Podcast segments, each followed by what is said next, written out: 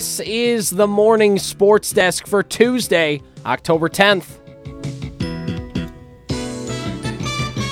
A lot of stuff to get to today, Corey, but I think we start out by talking about some high school volleyball that you're going to have tonight. I suspect this might be the best volleyball game I see of the season. Ooh. Pine River-Backus at Sebeka. All right. All right. Do, do tell. What What about it makes you feel like this has a, a regular season game of the year for Corey Tackman? Uh, just gut.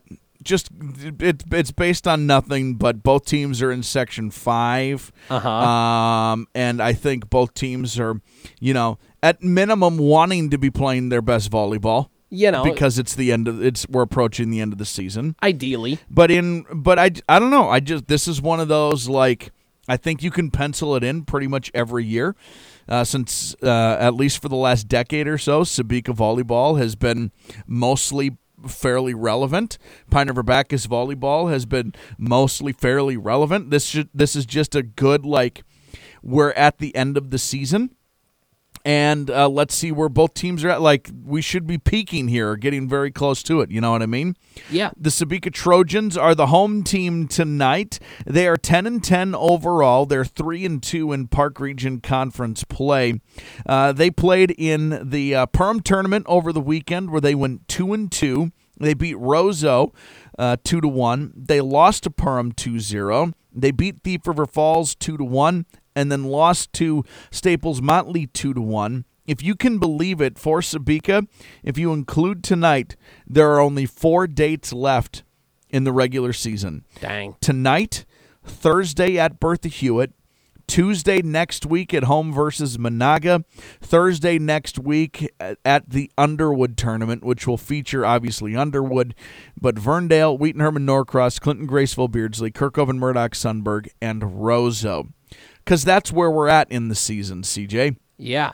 Uh, Sebeka is in a bit of a logjam for, I guess you would call it second place. If you want to be more official than that, it would be uh, one, two, three, four. For fifth place in the Park Region Conference standings. Wow. Wadena Deer Creek is five and oh, undefeated in P R C play. But then it's Verndale, New York Mills, Sebeka, and Bertha Hewitt. All three and two in conference play. A lot of parity this year. I guess so. Henning is two and three. Monaga one and four. Pillager zero and five. Um, uh, yeah. So let's the Sebeka Trojans, the Pine River-Backus Tigers hit the road. They're sixteen and eight overall. They are five and zero in Northland Conference play, and uh, they're coming off a tournament. Well, they were in Burnsville, uh, where they went three and two. Uh, losing to Cannon Falls two zero, beating Minneapolis, Roosevelt, and Bloomington Kennedy two zero, uh, beating Owatonna two to one, and then losing to uh, Burnsville two to zero. They have just three dates left on the calendar. Mm-hmm. Uh, tonight, obviously, at Sebeka, and then they close out the season at home. Thursday, October twelfth versus LaPorte.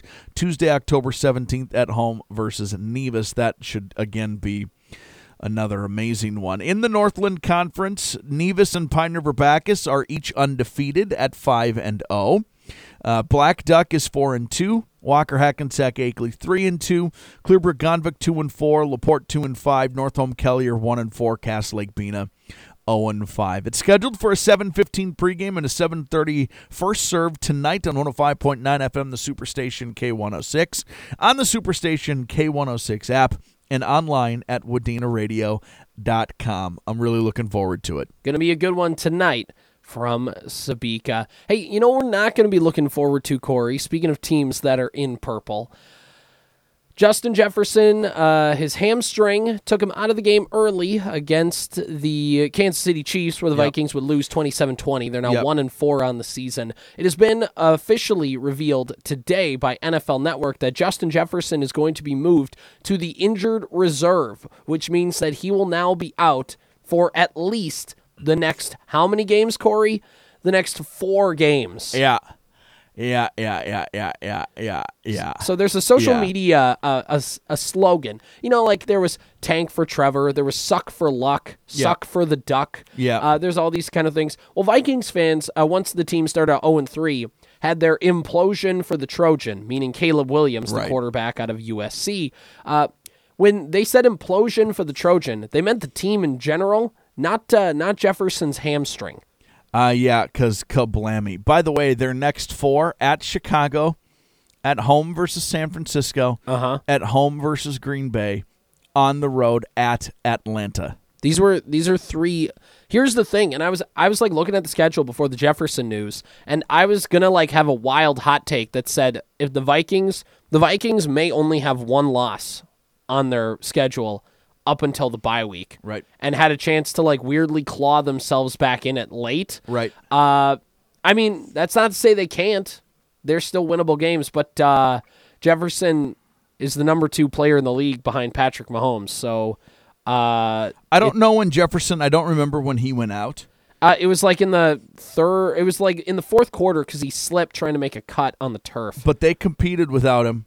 Yeah, and I'm listen. You're not a better team without Justin Jefferson. You know what I mean? Yeah. But the this Vikings team has been all year, had the ability to compete.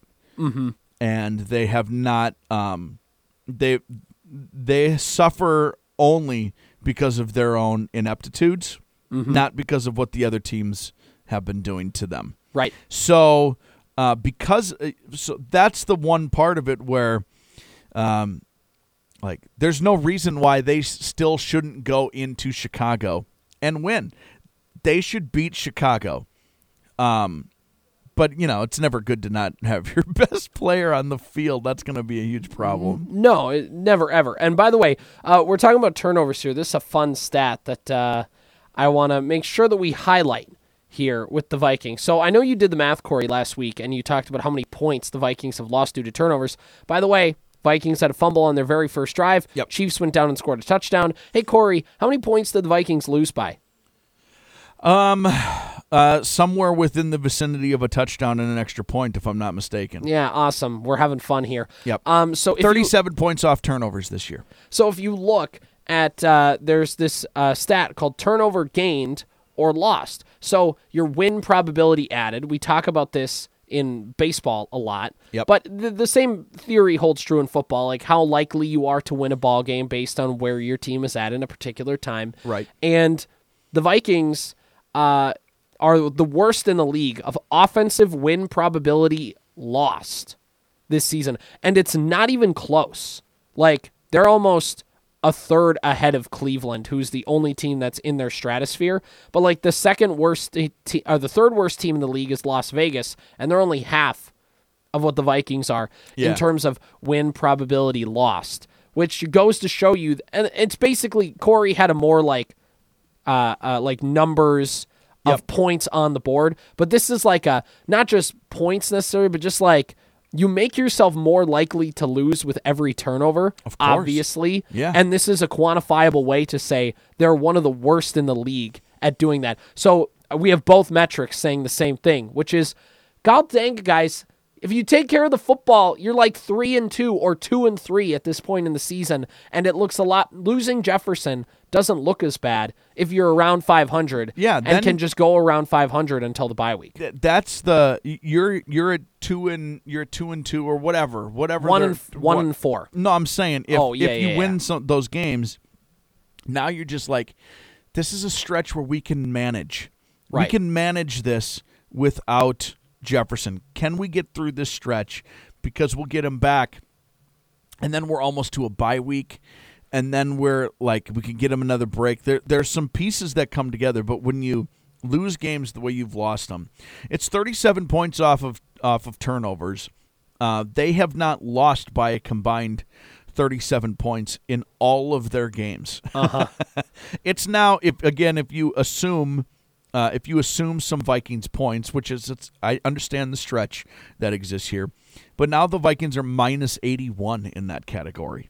Right. Right? You're taking away points because this, and this turnover happened like around the thirty-five-ish, forty-five. It's like yeah. in your own territory. Just perfectly so, set up the other team. So you just give, it's, it's uh, at, it, it, at minimum, it was going to be a field goal for for the, Kansas City. The Vikings' turnovers have either perfectly set up the other team in scoring position because it's been deep in their own territory, or it's been your team is like the Vikings are on the goal line and points are right there. Sometimes it's like a fourteen-point swing. That right. pick six against Carolina is a fourteen-point swing on the scoreboard. Right, exactly. Uh, and Rough. that's it's what we've talked about all year. It's why, weirdly, it felt like a death knell losing week one to Tampa Bay. Yeah. Because you're like, okay, cool. Like, it's only one game, and every team has a weird loss at some point in the season, but now their margin for error went like this. Right. And their margin for error after another loss went like this. And every single loss, your margin for error basically means the Vikings are going to have to play like a team. They're going to have to go like one and eleven in their however many games left if they want to win the division, because Detroit looks like they're just going to run away with this thing now. So it's I've never I've never done it, C J. I would venture you have to remove the scoring remove the scoring stats from the equation because they're turning the ball over all the time. Uh-huh. But I, I would venture if you were to look at some like generic basic offensive stats for this team, mm-hmm. uh, the Vikings are like right in the mix. Yeah. You know, like yards per carry, yards per completion. The running game has third, turned around tremendously. Third down completions, uh, fourth like all of yards per game, all mm-hmm. of these like just generic, you know, in baseball it would be your your batting average, your win loss, your R B I, you know, those sort like I think the Vikings are I should do this. We should do this, like look into this. I think they're probably right in the mix. They have no points to score for it because or to show for it because they are not hanging on to the football. It's uh it's like And the- it's not I, I've heard one argument about indicting some of the Uh, offensive coaching and personnel that this team has. It's like, well, this this offensive team is giving the other team the ball. Well, when we talk about the margin for error when you lose a game, it's the margin for error when you turn the football over. You now took a possession away from your team where you could have scored. Well, now that means you have to score on like every other possession, which it adds, it puts it the every, pressure of like, wow, man, that was this, this team did not need a three and out there. That's a bad. Po-. It's like right. this. Now they really didn't need a three and out because they, they already have... Exactly. Yeah. They turned it over at the seventeen-yard line before. The pressure to score on this next drive has just been been increased. All right, they make me sad. Let's talk about things that don't make me sad. Let's talk about let's talk about uh, let's talk about good things.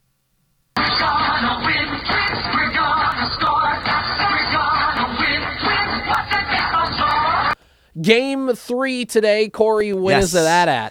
Uh, it's a two o'clock pregame, three oh seven first pitch on one oh one point seven F M and A M nine twenty K W eighty. By the way, we know tomorrow's game will be a one o'clock first pitch or, or just a little after. A one o'clock game? Yep. And what? then on Who sets the and T V then times? On Friday, uh, it depends. There, it, it'll either be an afternoon game or an evening game, depending on the other. Um, on the other series. Some. All right, the Twins have Sonny Gray yep. today. Uh, Dusty Baker said Justin Verlander is unlikely to pitch in Game four, okay. which just means, oh my gosh, Twins, if you can win today, you're in the driver's seat. Because, of course. Because not only do the Twins have Sonny Gray going, not only do the Twins have home field advantage for the next two games, but if you can somehow win today, you have the Astros who basically... are like, uh, with their, like, the back end of the Houston rotation is not as strong as it's been in years past. Uh, the lineup is as good as ever, but that back end of the rotation is the weakness of the Houston Astros. Get, make them have to rely on that back end of the rotation or rely on Verlander on short rest. Like, those are, you, those are the Astros' two options if they, in Game four. If the Twins can win, I mean, it's, obviously you want to win every game, but Corey, there was a stat I told you off air yesterday, and it was since the wild, uh, since the A L D S format moved to two two one, uh, the team that the road team when they split and go back home for two straight games wins two thirds of the time. Right. What are your What are your game three must haves? And we'll let you get out of here. I just compete, just compete. I had a, a text message from a buddy who said. Basically, uh, he's like, it's going to be a hopefully fun and deep postseason ride. Uh-huh. And I, my counter to that was, this already has been, man. I Everything else that happened, I, there's nothing that can happen now that will not make me look back on this season fondly. Uh-huh. The Twins have got everything that they needed to this get. Is, this has been great. Just go. You're playing with house money. Keep doing what you're doing. Get big, timely hits. Keep pitching well. If it, if it works out for you, if it doesn't work out for you, It won't be because uh, uh, you didn't compete. It won't be because the Twins they bl- have not competed in the past. They're competing in the, like just compete, just right. compete. It'll all be fine. Exactly. Uh, I mean, Carlos Correa, we've talked about, ha- has had his moments so far throughout the uh, the the A L D S, and I know we didn't get to talk about it yesterday, but this is why you go get Carlos Correa on your baseball team. You get him on your baseball team to uh, show up in the playoffs. And Carlos Correa, I mean, he sucked uh, according to Carlos Correa's standards. Like, he'll be the first to tell you that he had a bad season, his worst season of his career. But he kept saying, just get me to October, though. Get me to October, and I promise you I'll turn things around. It's the aspect of the Twins have never had a player like this. Like, we've watched the Twins in the playoffs over the last twenty years. It doesn't matter how good the teams are. It doesn't matter how good the players are. For the most part, it looks like half of them have pee going down their legs. Like, they're they're scared to go into Yankee Stadium, and the moment feel the lights feel too bright.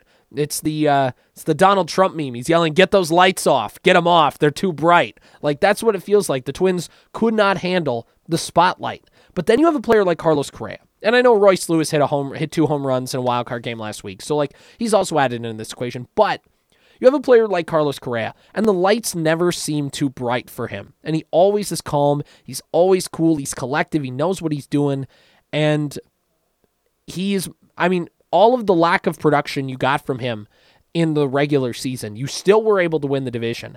And now, when the lights are brightest and the moment's the most important, you have your highest paid player stepping up and doing what your highest paid player should. He had three R B Is, two doubles, two walks. Well, should have had two walks. Uh, I, I mean, everything about what Carlos Correa does is important for, for the Twins. Pablo Lopez, an ace. I remember I was on the sports desk back in January. We were talking about the Pablo Lopez for Luis Arise trade, and I said, I understand everybody's upset, but give this Pablo guy a chance. He's going to be amazing. And guess what? Pablo is amazing. Uh, so there's my victory lap for having confidence in Correa and Pablo Lopez. Uh, Sonny Gray in Game three. Here's my one prediction. Twins fans, things are going to go wrong if Sonny Gray gives up home runs. Sonny Gray gave up the least, or one of the least amount of home runs out of any pitcher in the American League this season. And it's cold at Target Field. It's going to be a lot chillier than it's been even a week ago. So the ball, and especially once the game gets later, it's going to get cooler. So the ball won't carry as much. But if the Astros are hitting the ball out of the yard against Sonny Gray, things are going to go poorly. That's just basically my uh, my assumption. If that doesn't happen, Sonny Gray's going to put the Twins in position to win this ballgame, and the Twins just need to get timely hits. That's all they need to do. They don't need to score eight runs every single time. Get the timely hits, and things will work out. All right, I rambled a lot, but this has been the Morning Sports Desk for Tuesday, October tenth.